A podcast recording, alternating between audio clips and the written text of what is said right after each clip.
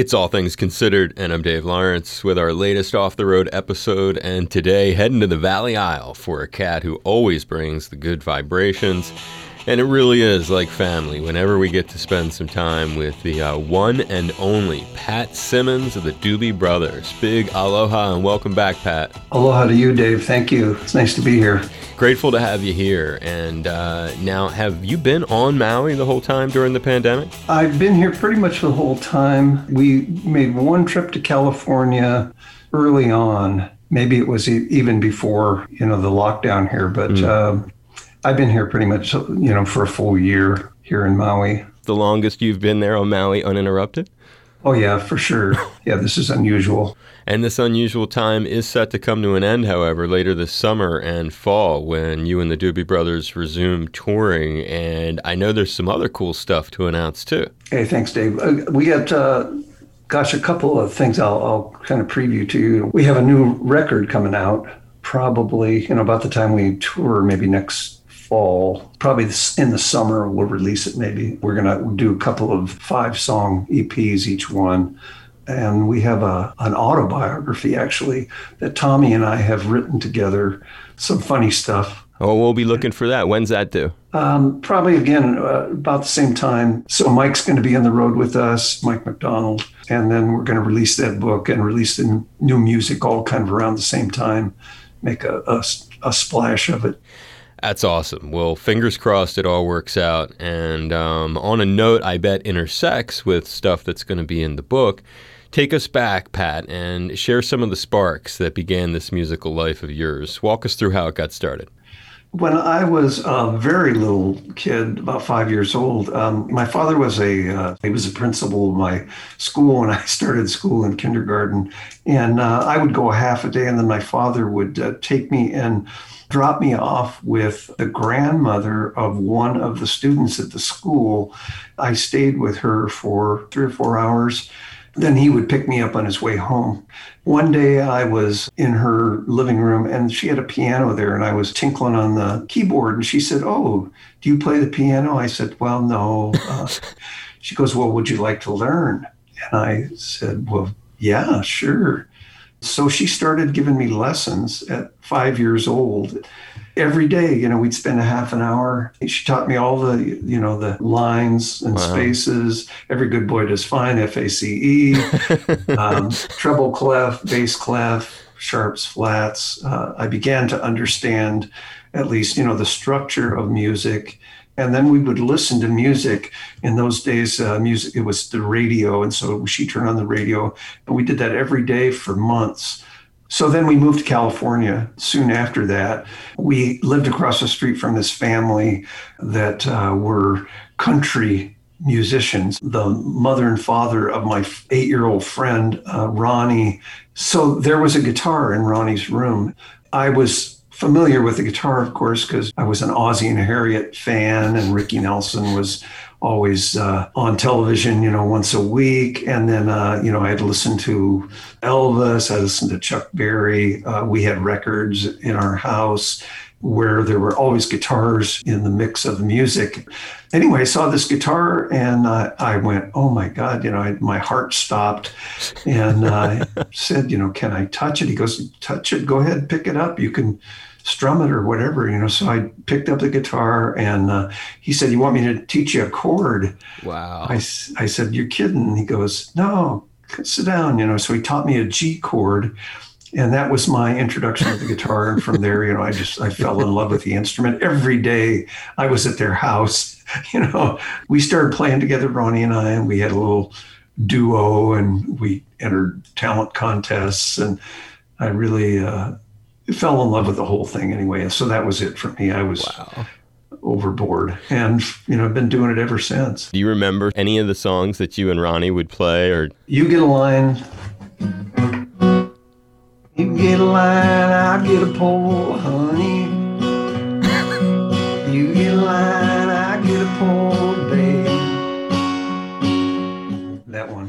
That's great. I love it. you get a line, I get a pole. We'll go fishing in the crawdad hole. Honey, oh baby of mine. That's great, man. That's a great moment for people to hear how it all uh, how it all sort of got started. Absolutely. I ended up uh, hanging out with a bunch of guys in a band called the Chocolate Watch Band out of San Jose, and they they had a like a regional hit. And uh, they said, "Hey, we're going up to the Fillmore. You want to go? We got some some Owsley Purple." Uh, I got in the van and we driving up there, and I took this medication, and uh, you know, I went over the moon and we got to San Francisco and the streets are, you know, rippling and breathing and walked in the Fillmore and there, there was that the light show going on and this band on stage and it was just like, oh my God, I'm gone to Tibetan hell. This is it. I'm never coming back. And uh, it was the Grateful Dead. Wow. So so the Dead played, and uh, I was there, just going, "What's happening? What's happening?" so the band finished, the lights came up, and I walked up on stage. I walk across the stage and I look and there's Pigpen's uh, Farfisa organ. I walk over to the organ and I press the key and it's like all over the you know, the PA's on the Farfisa organs coming through the PA. I look over and here's this mad face of this guy comes running across the stage and grabs me and goes, What the hell are you doing? Bill Graham. Hell off the stage. and it's Bill Graham, you know. it's like, oh, I'm sorry. I, I'm just, I don't know what's happening, man. What's happening? He goes, get off the stage. what a great story. well, it doesn't end there. By the oh. time the night was over, he goes, I've had enough of you. he throws you You're out. out you're out the door. Go now. Take him out. He gets the security guy. They take me out the door and I'm out. They put me out on the street. All my friends, you know, where are they? I have no idea. They're gone. I'm gone. I'm on the streets of San Francisco by myself. The streets are still breathing and rippling. I walk down the steps and I get in this police car that's parked at the bottom of the steps of the Fillmore I get in, I close the door, and the cops turn around and look at me and go, Yeah, can we help you? And I go, What's happening, man? they go, Oh, okay. Did you take something tonight? I go, Yeah, man, I don't know what's happening. He goes, uh, Was it a sugar cube? I go, Yeah. He goes, Well, just sit back and relax. And uh, you can hang out with us till you feel better. Wow. They drove me around in the back of their car while they says, "You just hang out while we make our calls. Everything's going to be fine." This is 1967, right? The summer of love. So that was it. I hung out with those guys until near dawn, and then they let me off at the bus station. I panhandled uh, to get three bucks or something like that to get back to San Jose and took the bus home. You know. what a great memory, though, and what good cops to do that. I know, unbelievable, huh?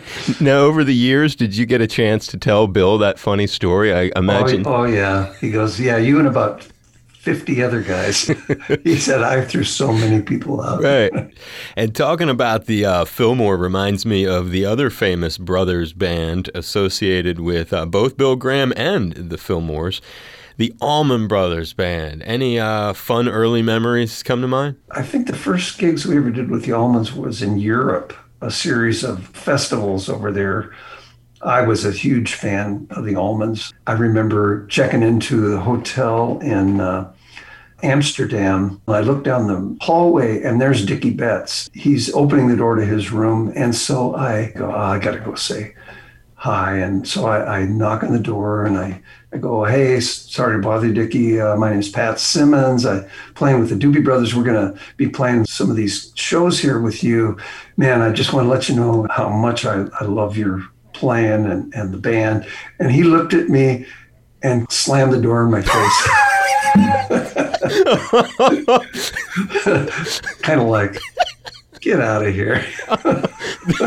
so that was kind of my introduction to, to Dickey. I, you know, we never really had much interaction. Years later, we played some shows with him, and he was like, that never happened here. He didn't remember, but thank goodness. It's Pat Simmons of the Doobie Brothers, and we'll conclude tomorrow. Find this and the entire Off the Road series at hawaiipublicradio.org. Look for it on our app and subscribe to the latest episodes on Apple, Google, and Spotify podcasts. I'm Dave Lawrence.